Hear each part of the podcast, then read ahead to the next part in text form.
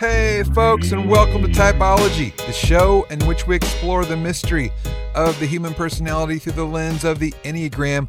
My name is Anthony Skinner, producer of the show, and our special guest today is Beatrice Chestnut. That's right, Beatrice is back with the episode that many of you have been hitting me up via Instagram and DMing me about.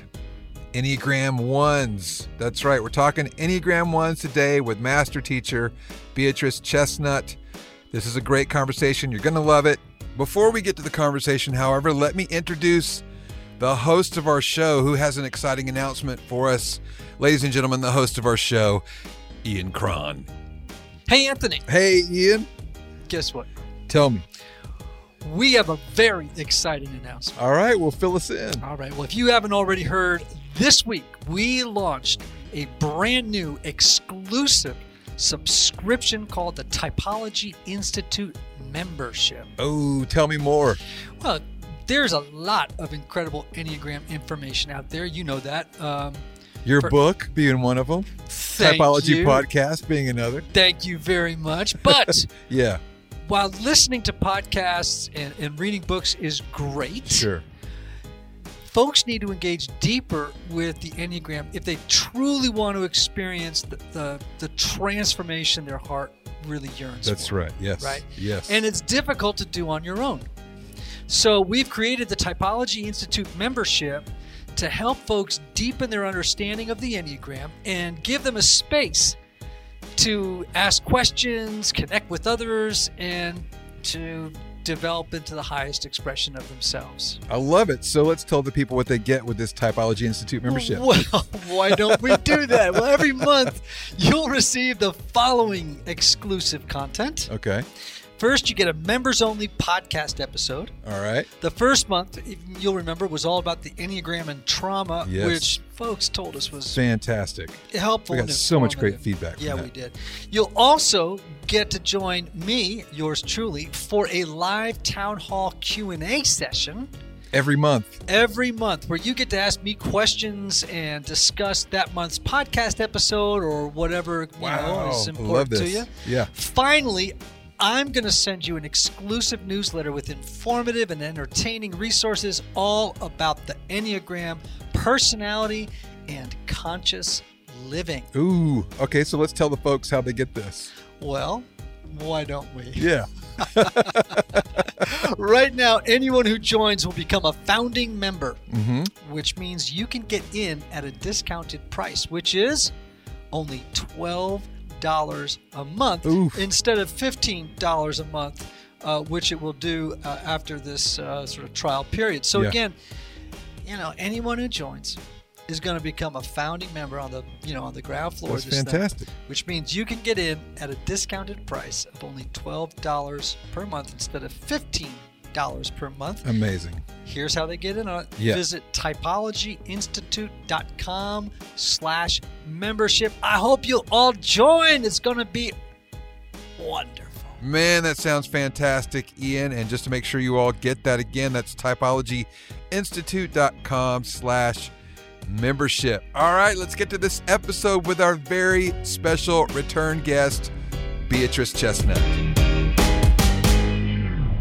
Beatrice Chestnut, Enneagram master, business consultant, psychotherapist, coach, uh, teacher, and the author of my favorite Enneagram book, The Complete Enneagram 27 Paths to Greater Self Knowledge. Welcome to Typology. Oh, thank you. It's so good to be here. I always love talking to you guys. Well, uh, we love talking to you, and this is a great excuse for us to spend time together. So I'm, I'm delighted that you're here. So, we are going to embark on a four part series talking specifically about ones, twos, sixes, and nines. And today uh, we're going to talk about those great people, the ones, Enneagram ones. I want to throw a, a, a, new signifier by you, a new name for the ones. I know that you've played with names too, and I, I think that's okay.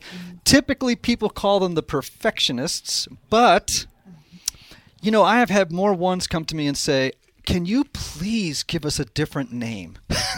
that is the only name on the Enneagram that just sounds so pejorative and negative of all the types, the last thing you need to give us is another reason to criticize ourselves. You know, can you can you can you right? Can you come up with another name? Have you had that experience with ones too? Um, I have been in a slightly different context, and that is when I started teaching the subtypes the a lot, and I really started teaching. There's really three different kinds of ones, mm-hmm. and and first of all, there's only one of the three that's more of a perfectionist.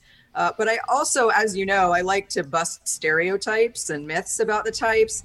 Uh, and I think it's really a stereotype that mm. ones are, all ones are perfectionistic in every way. Uh, I think even the ones that are more, would even define themselves as perfectionistic, will say they're not perfectionistic in every area of their life. Um, and so, yes, uh, and and I think the the tricky part is uh, probably any name we give the ones, they'll find a way to criticize themselves or, or, find find fault with it. so yes. if we're trying to find a, a, a, a, name that has no criticism attached, that might be hard. But uh, I do agree it's it's good to revisit these things, and that's why I always say it's the perfectionist or the mm. reformer mm-hmm. uh, because reformer is also one that they they relate to a lot although as you know in my books i don't even use names yes because of exactly this issue mm. i think sometimes they they cause more problems than they solve uh, although when I do an introduction to the Enneagram, yes. I often do use the names because, of course, people need to kind of start to make sense of these things, and and the name gives you a little bit of an identifier to start to understand what we're talking about. I agree. I uh, in my intro courses definitely use them. Um, I do tell people that they have limited. Uh, you know helpfulness. Uh, I the name I've been calling uh, ones lately are are the improvers and um, that has been helpful for a lot of ones. I, I think it does take into account the different subtypes, you know, because mm-hmm. though they may focus their attention on improving different things, I think they uh, are all self improvement or other improvement types. Uh, and so we're we're going to jump into that. Um, it, so we'll talk about subtypes in a moment, but for now, let's just talk about perhaps a few things that all ones share in common. Okay. Well, do you, you know, let's sort of banter that back and forth. What, in your experience, have do all ones share in common? I would say an overall perspective that things can al- always be made better. Mm-hmm. uh, and I think an overall perspective uh, that it's good to do the right thing and it's good to spend a little bit of time figuring out what the right thing might be in order to do the right thing. Mm-hmm. That's right. Uh, the uh, one of the things that came to me is is is obvious. It's that they all share the passion of anger. Yes. Right. Uh, albeit yes. they express it uh, in uh, you know different ways. Right? It appears in their lives in different ways. It's expressed in different ways.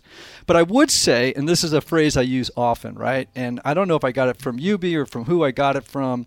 Maybe Naranjo. I don't know.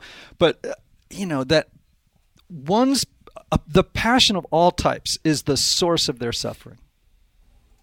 Yes. Yes, in fact, the root of the word passion, the Latin root, means to suffer. Yes. Yes. And I, I think that's so important for people to know that this interior emotional motivation or atmosphere uh, in their inner terrain that they uh, are until they start to do their work they're unaware of right as the the source of so many of the the behaviors, the way they think, the way they feel, the way they show up for life. Um, and that familiarity with the passion is so critical. Being able to mm. recognize when it's taken the wheel, right? Yes. Is that, do you yes. want to elaborate on that anymore? Yes, I I think you're really right. We can't emphasize enough how much the passion is really the core uh, kind of the core motive force at the heart of the personality.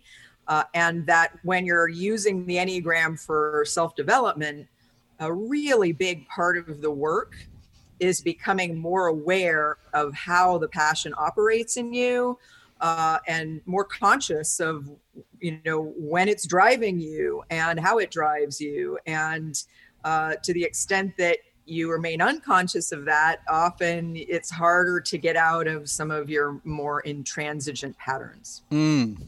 Mm. How about this for another characteristic of ones? Tell me if you think this sort of covers the spectrum of all of them. Uh, and that is that they, they have judging and comparing minds. That's particularly true for one of the subtypes, I think. But do you think it goes across the subtypes? Yeah, it's interesting. I get kind of sensitive to language in terms of what words go with what types. I mm-hmm. think of comparing mind as a four term, a type four thing. Um, so I think of judging mind definitely yes. uh, more for one. It's sort of like constantly judging, like where is this relative to where it could be? Uh, where is that relative to what what might be good or bad, right or wrong, better or worse? Uh, so I definitely do think there's a kind of judgmental function that that ones are always kind of doing with their minds. Yes. Yes, and I think there's a shaded difference between fours and ones. I would also say, and we'll do this when we perhaps have a conversation one day about fours, is that in my experience or my hunches is that fours have the second loudest inner critic. And in mm. you know they are very very hard on themselves, and part of that is driven by the passion of envy.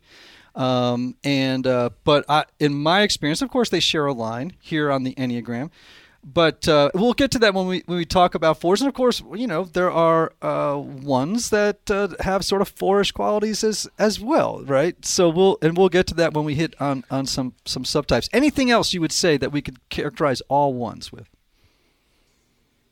I guess I would say that sort of the moral dimension of life is more present for ones than it might be for other types. Mm. Uh, it, they, it, there's some kind of you know a, a value of morality or um, integrity that I would say probably goes along with all ones. Mm. Qu- quality might be another word. Oh, interesting. Mm. Okay, so it's interesting. I have a. Uh, uh, I've had several encounters with ones who have one of those. When I say when I talk about the word integrity, they often will tell me i've had several tell me they have that one of those signs those wood signs you know that they write on it behind their desk on the wall with the single word integrity on it right yeah. That that concern yeah. with virtue integrity uh, being good uh, these are these are themes that, that seem to be important in the lives of ones and i think and tell me what you think of this and this again may be naranjo that that uh, ones typically are in a perpetual argument with reality. Yes, that's a that's a good way to put it. I, the way I've thought of it is they are often in opposition to what's happening. Mm. yes. yes. or they're going against they're going against what is, you know, right. because they're always seeing how it's not quite right. It's hard to accept what is in the moment and not want to tweak it or see mm. how it's falling short somehow. Mm. Uh, so there is this, and, and, I think that's part of what the anger is kind of about. It's like a, a going hmm. against what's happening or the way things are because uh, it doesn't, you know, it, it's not. It, it, somehow rubs them the wrong way, but I think the way you put it is a, a nice way to put it. Yeah, I think that and I think where that that aphorism may come from is this reality that the world is imperfect. It will always be imperfect. There will never be enough time, resources, or talent to fix everything. And even though I don't think most ones who, I mean, if they've done a little bit of work, they will say, I don't have any delusions. I know I can't perfect everything, but that doesn't mean I won't try right? It's like, but they don't believe that they're ever going to achieve perfecting themselves or others or the world. But that doesn't mean they're not going to throw their all their energy into trying. So I think that's a, another yes, and I have feature. A, Go ahead. Yes, and one thing one thing I would add to what you're saying is I have a friend who's a one who says, you know, every once in a while I do experience something being absolutely perfect. Oh, and it's great. an amazing feeling. Wow. right so it's like it's like they're like you're saying they they kind of recognize the difficulty of actually making something perfect but why would they keep in the game you know so fervently if they didn't once in a while feel this sense of just inner peace or ecstasy when it's like everything comes together and it's perfect. So I have a friend who says he has he experiences those moments. They're not very frequent, but when he does, it's like, oh, that's what I'm living for. It's like really getting it there. Uh, and how good that feels. Yes, and I think it's almost a transcendent spiritual experience, right? I have a friend of mine who is a perfectionist and also a brilliant uh, cellist, New York Symphony cellist, and he has had some moments where he felt in the aggregate, the whole orchestra had captured, uh, according to their standards, had captured Mahler in Mahler's Fifth. It's never going to be done better, and it was a transcendent mm. experience, right? And I, I yes. think you know yes, that's that can definitely. be beautiful. Do you have a favorite one story? Do I have a favorite one story? Um, I, it probably would be hard to narrow it down to one. or any um, any story. I think I have a lot of yeah, yeah. Um, I think I have a lot of sort of smaller one stories rather than one big one because I, you know, I grew up with two ones. Um, oh, yes. oh, this is going to be a good conversation. yes, I'm glad I mentioned this early on. Um, so I have one sibling, and my, that one sibling is a one, and my father is also a one. So mm. in a family of four, a nuclear family of four people, 50% of us are ones. Wow. Uh, and so I've sort of lived the life of being very uh, close up uh, to the one personality uh, from a daughter point of view and a sister sibling rivalry point of view. Mm. Wow. wow. Yeah. yeah. I uh, I have a friend um, named uh, Lee, and Lee tells a story I've never forgotten. And he is he actually listen to this is an ethics professor. Can you imagine what a perfect like what what a perfect role totally. right for That's for perfect. for a one. He um tells a story. He grew up in a very religious and uh, fundamentalist kind of background in the South, which only as you can imagine, exaggerated some of the difficulties for, for a one. But he talks about when he was about 18 years old, driving down the highway and noticing that he was going 57 instead of 55. And he was beset with anxiety, actually, about going to hell for going 57 instead of 55. You know what I mean? And and it just he tells the story so it's very funny the way he tells the story because he's done a lot of work. He's done a lot of work, and um, but he also talks about it with a great deal of sadness that he spent a good number of years with so much guilt, shame, uh, the feeling of inadequacy, of being bad. Right, that'd be a, a big theme for doing things as small as going a couple of miles over the speed limit and then, you know, setting the cruise control to never go over 55. Wow. Well, that's like that's called Church of Christ, right? That's, that's not called a one. That's called Church of Christ, right? Okay. Well, we just lost a portion of our audience. Way to go, Anthony. I'll beep that out. well, let's talk uh, about the subtypes of ones because we don't, as you said, I think for example, when most teachers are presenting the Enneagram for the first time, they tend to describe self preservation ones. And I, I, I want to combat the stereotype that, it, that that is the only kind of one there is. So, very briefly, let's just go through the different subtypes because, and, and I want you to elaborate on this. Here's what I love about subtypes Number one, and I do this, I have to do this all the time when I do workshops. Someone will come up to me and they'll say, Man, I listened to all those types and I, I just don't really identify with all of them. I kind of mm. see myself as a one, maybe as a seven, you know, what whatever the case may be. And I say, okay, it's time for us to dig into subtypes um, because chances are you may be a counter type, and we'll talk about what that means, or y- you may be some other nuanced expression of the type that I just described, which is had to be brief for purposes of this workshop. You know, Um, so let's just dive right in. Let's talk for a moment about self preservation ones. Why don't you jump in and get us started? Okay. So, um, self preservation ones, and here we're talking about the passion of anger mixed with the self preservation instinct. Mm-hmm. Um, often, this is the way I like to set the scene. Often, the self preservation one has had a history where, in their childhood, when they were quite young, they had an experience of feeling like they were responsible for creating stability and safety in the whole family hmm. sometimes at hmm. age four or five. Mm. So imagine someone who has kind of the weight of the world on them. And it's like, if I don't get everything right, then, you know, we might not survive. It's a little mm. bit like that. Mm. So I think self preservation ones are the most self critical Mm-hmm. Uh, le- least critical of others. So if we seek sort of a spectrum between being very critical of yourself, not quite as critical as others, still critical, but not as much as you are of yourself, then the one to one one or the sexual one is more critical of other people and less critical of themselves. Again, still self critical, but less critical. That, that balance is different. So the self preservation one also represses anger the most. So this is someone who thinks that anger is bad Mm-hmm.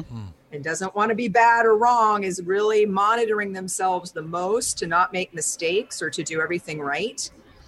And so they repress anger and through the through the magic of reaction formation and you know that's the main defense mechanism of the Yes. type 1 which interesting, interestingly makes you go unconscious to a, a threatening emotion and express its opposite Yes. so self-preservation ones, um, the heat of the, the heat of anger gets transmuted into warmth. yes. So instead of being angry or looking angry or expressing anger, they're friendly, they're benevolent, they're trying to do the right thing, but inside they're putting an incredible amount of pressure on themselves and they're quite anxious. Yes. So, a lot of anxiety as well as not as much consciousness of the anger. So, of course, when we don't feel a feeling, it leaks out in a passive version. So, a little more leaking out of the irritation, of the resentment uh, in a sarcastic tone. But because there's more of a taboo on expressing anger, uh, they are both more warm and friendly and sweet, but also uh, very tense and holding back that anger and trying to do every little thing right. It's like being more of a control freak because it's like trying to get everything right in your environment. And they think of themselves as very imperfect. Again, they're really self critical and always trying to make themselves better. Yes, and so this is why we, we sometimes could say that they're the onest of the ones, right? They're they're they're kind of this type that is the person we immediately think of when we think of ones. They're, it, which isn't necessarily a good thing. I'm just saying this is the one that everybody tends to think. Okay, this captures what one is. But we're going to debunk that myth in just a moment. I, I would say just a couple of things too that strike me about them. Um, the first one is, as you mentioned, reaction formation. I have a friend who is a self-pres one, and unfortunately hasn't done a lot of work. And what here's my experience of them, and I've seen it in action. Uh, I once gave a uh, a talk to a group of people, about a 30 minute address, and afterwards, uh, she came up to me and with this very um, sort of tight lip smile and uh, and she said, or thin-lipped, I should say, smile. And she said, "Boy, that was such a good talk. You did something I don't know how to do. You." You spoke much longer than I would have, but you seemed to really get away with it. You know what I mean? And so it was it was this kind of criticism veiled behind this facade of flattering me or, or of giving me a compliment, but I was like, and when I'm around her, I can actually palpably feel the reaction formation, the repression of the negative feeling and the bringing up of the opposite, which is what I just described, right? It's repressing this kind of, oh, irritation that I had gone mm-hmm. too long, brought up and told me that how much she admired the talk, but at the same time, in polite language, hmm. told me what was wrong with it. Sounds like that unconscious leaking you yes. were talking about. Yeah. Yes. Yes, and that that was really quite an experience. And every time I'm with her, there is this sense of I'm, I almost feel sorry for her because I can hmm. I can feel how much energy is being exerted. You can just feel it coming off them.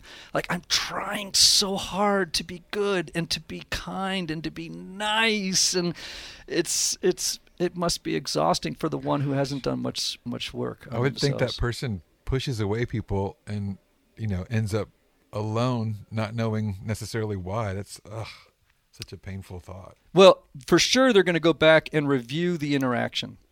And they're going to criticize themselves for maybe not having been able to entirely mask the anger, right? Is that your? Do you think that's true, B? I totally agree. They they tend to replay past interactions and question themselves, beat themselves up. Um, don't know how aware they are of when the anger is leaking out. Mm-hmm. Um, but definitely, you know, definitely they're the type of people who replay interactions and have trouble letting things go, have Mhm. trouble ever being okay with anything. And like uh, one of my good friends is a self-preservation one, and and he's let me know like life is not easy for him. Mhm. You know, this is a this is a hard experience to have of always having this sense that you're doing something wrong, even while you're constantly like your whole focus is trying to avoid making mistakes and trying to be good and trying to get it right. But always, and again, I think it's hardest probably for the self preservation one, always feeling like you are doing something wrong at the same Yes. time. Mm. Now, this particular one is often mistyped as a six, right? Or they get they have the characteristic features of a six. Why don't you unpack that for folks just a little bit? Yeah, I think a common mistyping for self preservation one is six, especially self preservation six, because there's so much worry and anxiety.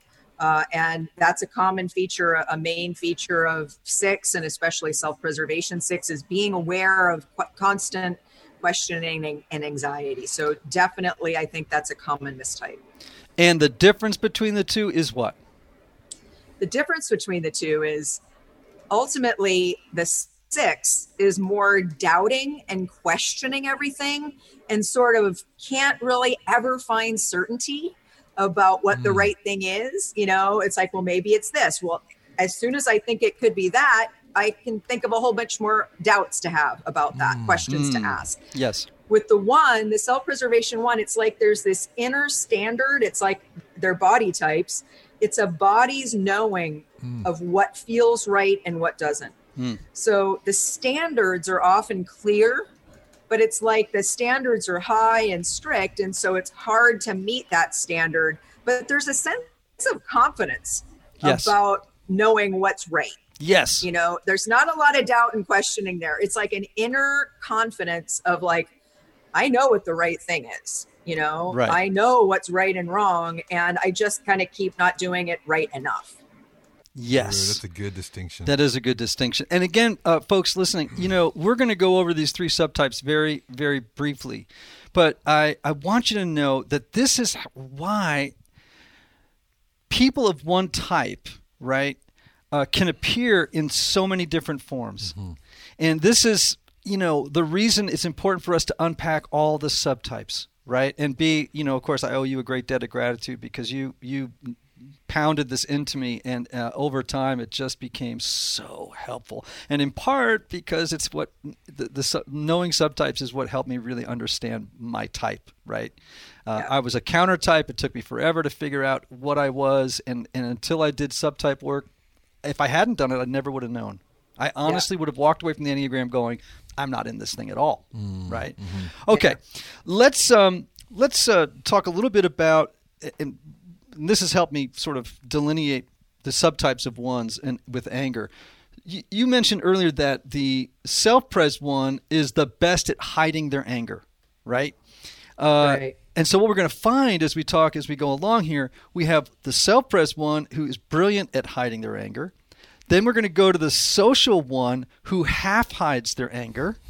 And then we're going to go to the one to one one who doesn't hide their anger at all. And this distinction this distinction is fantastic, right? It really helps you understand the, the subject. Let's move on to social ones then. Let's talk give me a give us a little bit of an overview from your perspective as to what uh, what those are like. Okay, and th- this will be a, a little bit of a welcome to my world because both my brother and my father are social ones. Okay. okay. Uh, and yeah, so this is a one that, um, as you said, um, it, it, they they repress anger halfway. yes. So the heat of anger turns into cool or sometimes maybe even cold. So this is a cooler character in that they they're more intellectual. Um, they're a little bit more remote. Mhm. Uh, they can feel like fives, and I think five can be a common mistyping. My brother, Mm. from time to time, says, "Are you sure I'm not a five? Um, because they kind of like to go off by themselves and figure and do a lot of research to figure out what the right way is to do Mm. something, Hmm. um, and then they do it that way every time. Um, so it's this. We often say that the uh, the the self-preservation one is the perfectionist. This is what Naranjo says. The social one is perfect, and the uh, one-to-one one is perfecting other people. Mm. Uh, and s- yeah, so what does it mean to be perfect? Now, the social ones are not walking around saying they're perfect. So that's something that they sort of look like from the outside. And that is because they spend some time really figuring out what's the right way to do something. And then they do it that way. And, and they're less anxious than the self-preservation one because there's a kind of confidence and relaxation that comes from having discovered the right way and okay now that's the way i'm going to do it um, and in addition to that not only will i sort of relax because now i know i'm doing it the right way but there's also a sense of modeling the right way for others so Mhm. there's a little bit of a role model or a teacher um, kind of stance that they take on and and again it's important to remember that this is often very unconscious um, Mm. they social ones consciously are certainly not putting themselves above anyone else and they would never say that they are superior to anyone else. However at an unconscious level it's as if anger gets channeled into being the owner of the truth or the owner of the right way. Mhm. um, so there is a kind of anger or a kind of uh, expression of power in that, like, I know the right way and I'm going to tell you what it is. Mm. Uh, and so from the outside to other people, they can sometimes look like know it alls or, you know, or a little bit superior or aloof or kind of outside the group, sort of showing us how it should be done. Um, and so a little bit apart. And so I, I like to point to this because, you know, we often think that social types uh, like to be in groups, right? Or they enjoy being around other people. Well, the social one is a little bit contradictory in this sense, in that uh, in that they don't necessarily feel comfortable in the middle of the group. They're a little bit more serving the group from Hmm. being the role model or or showing and demonstrating what the right way is in order to help other people. Yes, Mm. you know um, another feature of this of this uh, subtype, from in my experience as a therapist, when this type is not very self-aware, has not done their own inner work, they have this quality of rigidity, and um, and and and so I worked with a couple once. Uh, uh, he he was a nine and she was a one. And by the way, I don't know what it is about nines and ones, but they are always finding each other. And I have not entirely figured this out yet. But nines True. and ones, man, it's like they're uh, every time I meet a one, I go, "Are you married to a nine? and and and then they go, It's "Are you a psychic?" And I'm like, "No, I'm not a psychic." I was going to say that 75% of the time they're like, "How did you know?" Tell me I'm- more. I'm magic.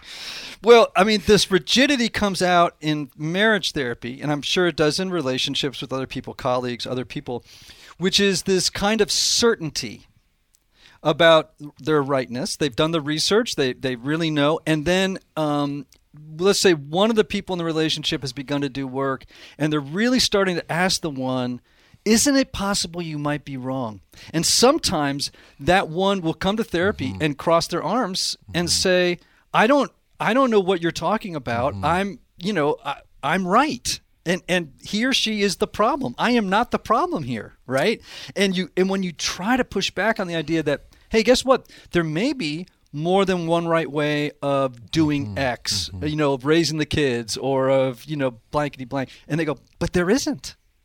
Uh, There isn't. And, and oftentimes that rigidity translates eventually into contempt, which then is, is pretty much the sign or the signal that this relationship will not work out. Yeah. You know, Beatrice, as you were describing that, I was thinking, wow, that's that is a lot of rigidity and could appear really stubborn. And it made me wonder, how have you learned to deal like with your brother, with your father? Like, how do you cope with that? That's a good Maybe question. coping isn't the right word, but how do you relate? You know, Well, I would say one of the best ways or the thing that that works is humor. Mm-hmm. Uh, I would say to my to my brother and my father's credit, they both have really good sense of humor. Uh, and when they're kind of really imposing the right way, they can be a bit humorless. Uh, but if you can bring the humor in, oftentimes that it kind of diffuses this sort of tension and seriousness that there's one right way. And sometimes it's almost like you you can bring in an element of playing with things, you know, like and loosening up a little bit. Uh, but, but it sort of depends on the situation and the context because remember, these are like in my experience, it's a little bit like these are survival strategies. Right. Like like part of the part of the being rigid is if I let go, there's some survival might be threatened on some sort of unconscious level. So there is that piece of it. But I would say laughing at it. Like one time, my brother came up. I was um, at his house. I was making spaghetti sauce. And I was just sauteing onions, you know, to start the sauce. And he looked into the pot and he said, "But they're not all the same size." all the pieces of all the pieces of onion, right? And I looked at him, you know, and I said, "You've got to be kidding me, right?" And I started laughing, you know, Uh-huh. that like on what planet are all the pieces of onion ever going to be the same size and who cares and it's not going to have any impact on the salt you know? So just by laughing at it and you know there is a way that it kind of brings in this sense of oh there is an absurdity i mean of course to all of our personalities but to that sort of view that it needs to be this way. Um, my brother um, that you know he lives in germany and so every m- morning often they have rolls breakfast rolls. He always cuts it perfectly in half and then butters it where the butter is at the absolute same elevation at every single piece of the bread. Wow. and so i'm constantly joking with him about that and and well what would happen if you know you only put butter on half you know? And i think that the joking and the playfulness um, brings out his very good sense of humor and can sometimes moderate that. Um, i would say another thing is is um, you know he really cares about people uh, and he has grown a lot in his relationship with his wife who is a social two. And I think just over time, he's realized that he is happier when he listens and hears another point of view and really lets that in and lets it kind of moderate his own stance Mm. so that he's not so dug in and, and that, you know, things get lighter. He gets happier. He feels more connected. Uh, and so I think over time, he's gotten good at sort of considering more deeply another another point of view of what's right but i have to say this one last thing a friend another friend of mine's a one and he went to couples counseling since you brought that up um, and he said one of the things that has stuck with him most more than anything in his life is that he and his wife were having the same argument they always had and at one point uh, the counselor looked at him and said would you right, rather be right or be happy Mm. so good. and Mm. that really stopped him in his tracks because but here's the thing he had to think about it like the answer was not completely clear and i think he's still thinking about it. Like he's still like hmm, wait a minute. Is it worth it? Uh, I was just going to say that that um, and this sort of this is a hard truth for ones when they begin to do their work or for social ones, which is part of them kind of enjoys um, being right and making others wrong. I mean, there's a part of them that's a, a delicious kind of part of their experience. It's like I kind of enjoy being right and making you wrong. I, I enjoy the "I told you so" moment.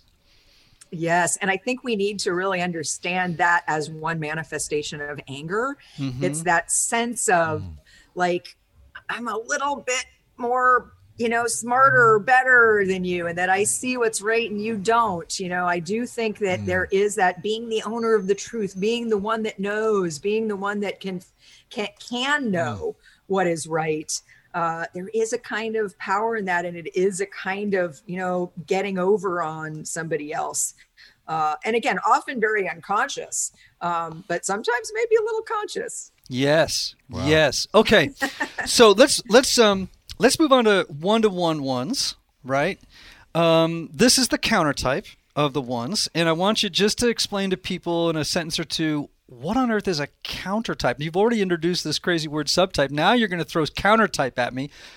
Give us just an overview what a counter type is. Sure. For each of the nine types, there are three subtypes based on these three these three instinctual drives. And for each of the nine types, one of those three is kind of upside down. It mm-hmm. goes against kind of the main energetic flow of the type or of the passion. So it's like two are kind of going in one direction and one is kind of going in an opposite direction. And this this one that's going in the opposite direction, it's really important to know about that because it's sometimes a type that doesn't look like what many people think that type should look like. Mm. Uh, it's a little bit uh, different, you know. Uh, and so it's important to know that that that's also a one and they also have a passion of anger. It's just expressed or, or acted out or related to in a different way. Right. And so here's here's a feature of this counter type one right? The one to one one. They're sometimes mistyped as eights. And this is crazy right? Because we think of the the anger of eights breathing straight up, man. It just comes out externally. It can come out in a flash. Um, it's you know it, it can be pretty intense, and people don't think of ones in that way. They think of always the anger being repressed or half mm. repressed, and this one is like, man, it is it is straight out there. And I have had many people at a workshop say gosh, I feel like an eight, or but there's another part of me feels like a one, and this is where it's so helpful because right away when they say that, I go, let's talk about one to one ones mm. just for a moment and yeah. see if it feels like it's a it's a fit for you. Um, let's talk about why that's the case. Go ahead. Let's talk about one to one ones. Yeah, so the counter type in the case of ones is a little bit tricky, right? Because you would think maybe the counter type is the one that's repressing anger. But because anger is repressed to some degree in all ones, even to some degree in the one to one one, um, it's the it's the it's the one that's not repressing anger so much that's the counter type. And so mm. this is the one to one one. It's it's a one that um, I, I'll have to say, in my experience, there are most one-to-one ones will say some of the time i'm keeping a lid on my anger because they're you know i'm they're very sensitive to what's appropriate you know and what's you know and and having an how what their impact is on others i think different than eights where that's more of a blind spot. Mm-hmm. uh, and so they are sometimes putting a lid on it but with the one-to-one one many times much of the time they're also letting it fly uh, they're also get they they are the ones that tend to believe that anger is not necessarily bad. Uh, the self-preservation one will think it's bad. The social one will think, oh, it's not good to get angry. But the the one-to-one one will be like, well, sometimes you got to get angry, or sometimes it's okay, or sometimes it's for a good cause. Uh, and it is often about perfecting others, reforming society, fixing something out there in the world.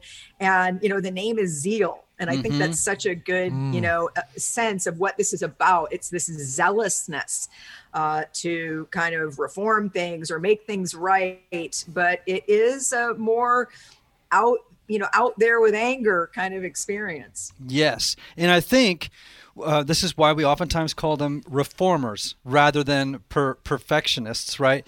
I think about, um, for example, um, maybe Nelson Mandela, right? There's this kind of need to fix broken systems, um, systems that are unjust, uh, and they have a real zeal. Uh, a crusader like quality that they, they really have to uh, fix something that's broken and therefore this is a good thing there the open expression of anger is okay because who shouldn't who wouldn't be angry about health care mm. you know uh, like i you know, again, I hate to throw people's names into the mix because you know who knows what's going on inside them. But sometimes I think of Hillary Clinton in this category. You know, this kind of where it's like, you know, the zeal for a particular thing. I think.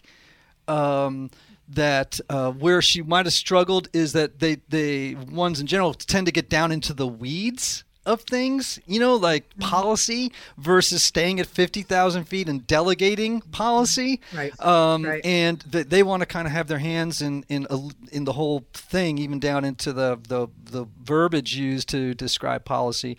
Um, I think that the one to one ones, um, have that benefit of being able to express anger outwardly, which, you know, because it is appropriate in this circumstance to you know sex trafficking you should get angry. You should raise your voice. You mm-hmm. should pound the table. And um, you should feel okay when you express anger toward those who seem to be less interested in the crusade than you are. Mm.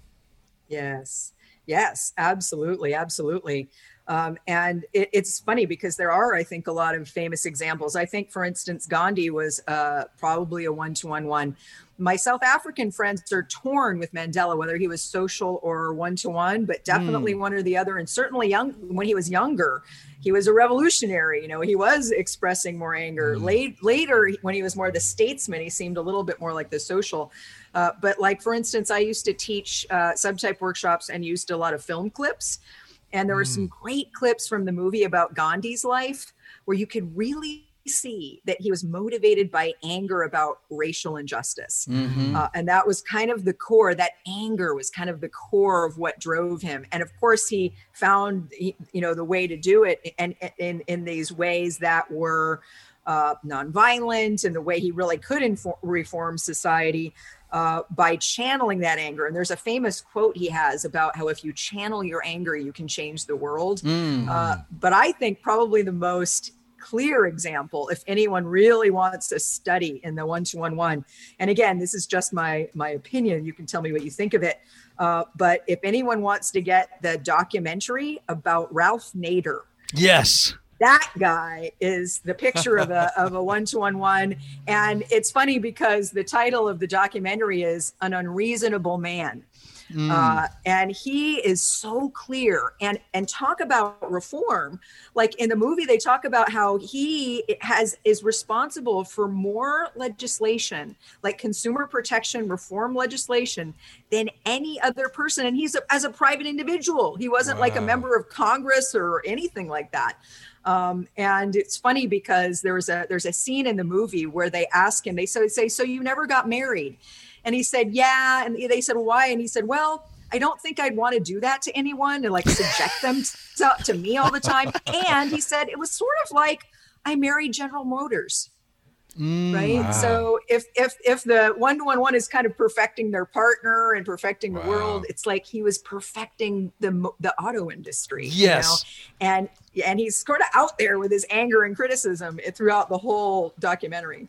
You know, and what's so fascinating here is let's just talk about how sometimes, and again, I don't recommend this necessarily, but when you've done a lot of work with the Enneagram, you really do pick up on the somatic energy, and mm. you you can even pick it up in appearance sometimes. Yeah. Right. Yeah. But, but that's true for particular types where it's a little bit easier. Um, and I think you know it's interesting. Whereas a self-pres one, they're more buttoned up their the the appearance is you know there's no cat hair on that jacket. You know what I mean? Like there there there is there is no wrinkle in the shirt. And when you see Ralph Nader, he is a mess. Mm, his hair right. is all over the place. Yeah. His jacket is rumpled. His tie yep. is half down. He seems to be absolutely disinterested, probably in how his car looks. You you know he probably has you know papers all over. And this is where we have to get away from the stereotype. Yes, he looks like a rumpled nine. Right. That's how you would think of him. Right. Is like if you're going to do stereotypes, well, he must be a nine. Look at the look. He just seems to be mm-hmm. out of touch. No, no, no, no, no, no. He his focus of attention is just so much much more riveted on perfecting, improving, reforming broken things and it's like i don't have time to be thinking about whether or not my house is perfect or or whatever uh, it's it's really my my that energy is is is being directed elsewhere. And again, folks, if you're if you're listening, I hope you're picking up on how important it is for you to be familiar with subtypes. That it, it's not you only have one third an understanding of a particular type if you aren't aware of the other two expressions. All right, let's wrap up here because I, I, there's you know we're gonna we have so many different things that we're gonna do in these next uh, few episodes that we're we're working together here and. I want to just pick up on a, a, theme that I hear a lot from people, and um, we just said a lot of stuff about ones that were hard to hear, really hard to hear, painful. And if I was a one right now, uh, I would be thinking to myself, is there nothing good about me? Mm. Am, am, I just just the hardest person to get along with? I, am I always going to feel alone? Am I always going to beat myself to death? And of course, the answer is no. That each of these mm-hmm. types has its own transformational work. So this is again is important. There's no one path fits all. Mm-hmm. The work a self pres has to do is different from a social, is different from a one to one. Let's give two sentences, if we can be that short, on the transformational path for each of those types, the work they have to do. And I listen, we're not going to hit all of it. It's far more complicated. They can read your book, they can, etc. But let's just hit it real fast. Let's talk about special self special. Let's talk about self preservation ones. Uh, what's the transformational path for them? Uh, well, first of all, being less hard on themselves. Mm-hmm. You know, learning to turn the volume down on the inner critic uh, to ease up on themselves. Like you said, probably quite rightly, when when ones are listening to this, they're hearing it even through their own negative filter, mm-hmm. you know. Um, and so it's like taking in the good, you know, mm. looking at what you do well, uh, acknowledging that you always have good intentions and giving yourself credit for that. Mm-hmm. Uh, and then, of course, becoming aware of anger uh, and not seeing it as a bad thing, seeing it all the mm. positives of anger and seeing it mm. as just energy and as something natural and as something that does have the power to change the world when it's accepted and channeled consciously. Mm-hmm. Uh, and also working on anxiety, I think, for the, you know, and that that comes along with being less hard on yourself, uh, not recognizing you don't have to get every little detail perfect, recognizing that everybody's imperfect and you don't have to be perfect, and just lightening up, having more fun, relaxing in the body. This is really important mm. for self preservation ones because, as you said, they're so tense. You can feel it just being near them. So, a lot of body relaxation, a lot of having more fun, more play, more humor, more relaxation. All right, talking about uh, social ones here, I, I think part of the transformational work for um, social ones is releasing their grip on this presumption that um, there are two ways to do things right uh, their, their, their way and the wrong way and yes. and and this this need this ability i think when when i meet a social one who can say you know, the other guy might be right. You know what I mean? When they can say that, I'm, I'm, I can go, okay, you have defrosted a little bit. You're, you're not as rigid. You're not as icy in your, um, you're not as glacial right in in the way that you think about your position right you you're open to the fact that you know there may be more than one right way to raise billy and and maybe yes. mine is not the exclusive way. Do you have a, another way that that uh, social ones can do their work? Yeah, I think what I would add to that, or even maybe sort of just uh, highlight in what you're saying is recognizing that they have value even more than being the person who knows the right way. Oh, that's mm. good you know like seeing themselves all more aspects of themselves more than the role model or the teacher or the one who's going to show or know the right way and recognizing because again i think sometimes there can be this underlying thing with with the social ones who often had to grow up or became adult at an early age of like you can relax. You you don't have to you have you so many more things dimensions to you than being the person who has to show people the right way to do things at, in order to have value or have purpose or have a way of of finding well-being in life. Mm, great. so and let's just end up with one-to-one ones a transformational path for those folks. I think balancing um, the the criticism of others or the the ref, the the drive to reform and fix things out there in the world with um, looking at yourself and uh, being more uh, humble about you know kind of bringing the right way to the world. Mm-hmm. Sometimes one to one ones can have this sense of like they're calling on a higher moral authority, and that's why they can say the way it should be.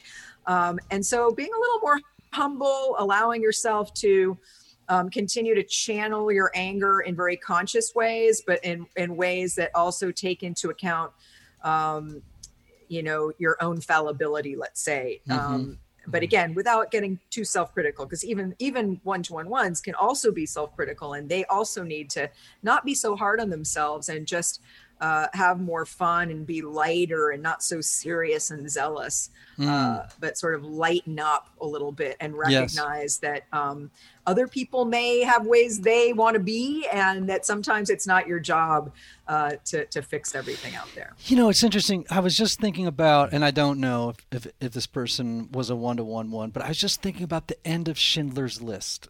Mm. And where Schindler is reflecting and he's saying, I could have done, done, more. more. Mm I mm. could have done more. And there's that possible. I, I think we could say that for a one to one, regardless whether or not he was a one to one.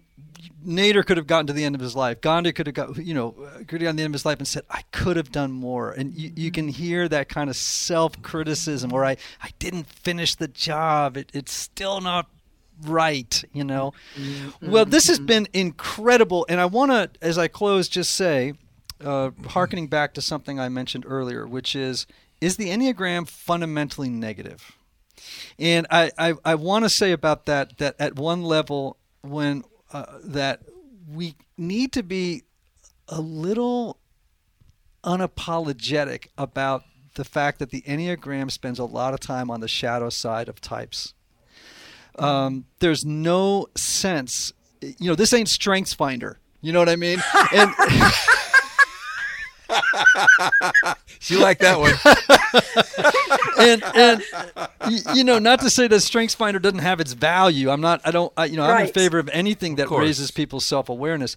At the same time, I would say that part of the value of the Enneagram is is you know uh, like the old expression uh, the truth will set you free but first it's going to make you miserable yeah. right in david foster wallace's uh, famous uh, expression that that that we have to realize that uh, the enneagram um, part of its gift is that it's going to surface parts of who we are that we need to confront and we need to love and compassionately deal with in order to become the highest expression of who mm-hmm. we are. Can I say a little something on that? Yeah. Uh, the the the way that hits me is you can't get to true self unless you go through shadow. So it's like our true self is a mixture of our ideal and our shadow. And so it's really uh, offering us a gift, this this focus on the shadow through the uh, the enneagram. So mm-hmm. I always see it as you know ultimately a positive. Mm-hmm. Yeah. Mm-hmm. Great. Yeah. yeah, yeah. Which is why I love talking to you guys about the enneagram because you do hear this a lot. Like, oh, it's kind of negative, but we're talking about the ego here mm-hmm. you know and while we of course don't want to demonize the ego we need we need our personality or our ego we need that mm-hmm. that's part of how we get functional in the world however when we're seeking to go beyond it when we're really wanting to find out all of who we are we need exactly like you're saying we need to look at the ways we limit ourselves mm-hmm. the ways we get stuck in habitual patterns the shadow parts of ourselves and it's not going to be fun uh, and we do need to let people know that. And and one of the one of the reasons why I like your work is that you kind of let people know that, but in a really kind way. Mm-hmm. You know, you say, okay, this isn't going to be all good news, but it's going to be good for you in the yeah. overall picture. Exactly like Anthony just said. Like, mm-hmm. there's a happy ending, uh, mm-hmm. uh, but it's going to be hard. And, you know, no pain, no gain a little bit. Yeah. Yep. Uh, and and I want to just uh, because you brought up that great quote, um, Gloria Steinem has a, a, little twist on it that's very one-ish, I think, which she says, "The truth shall set you free, but first it will piss you off." exactly. exactly.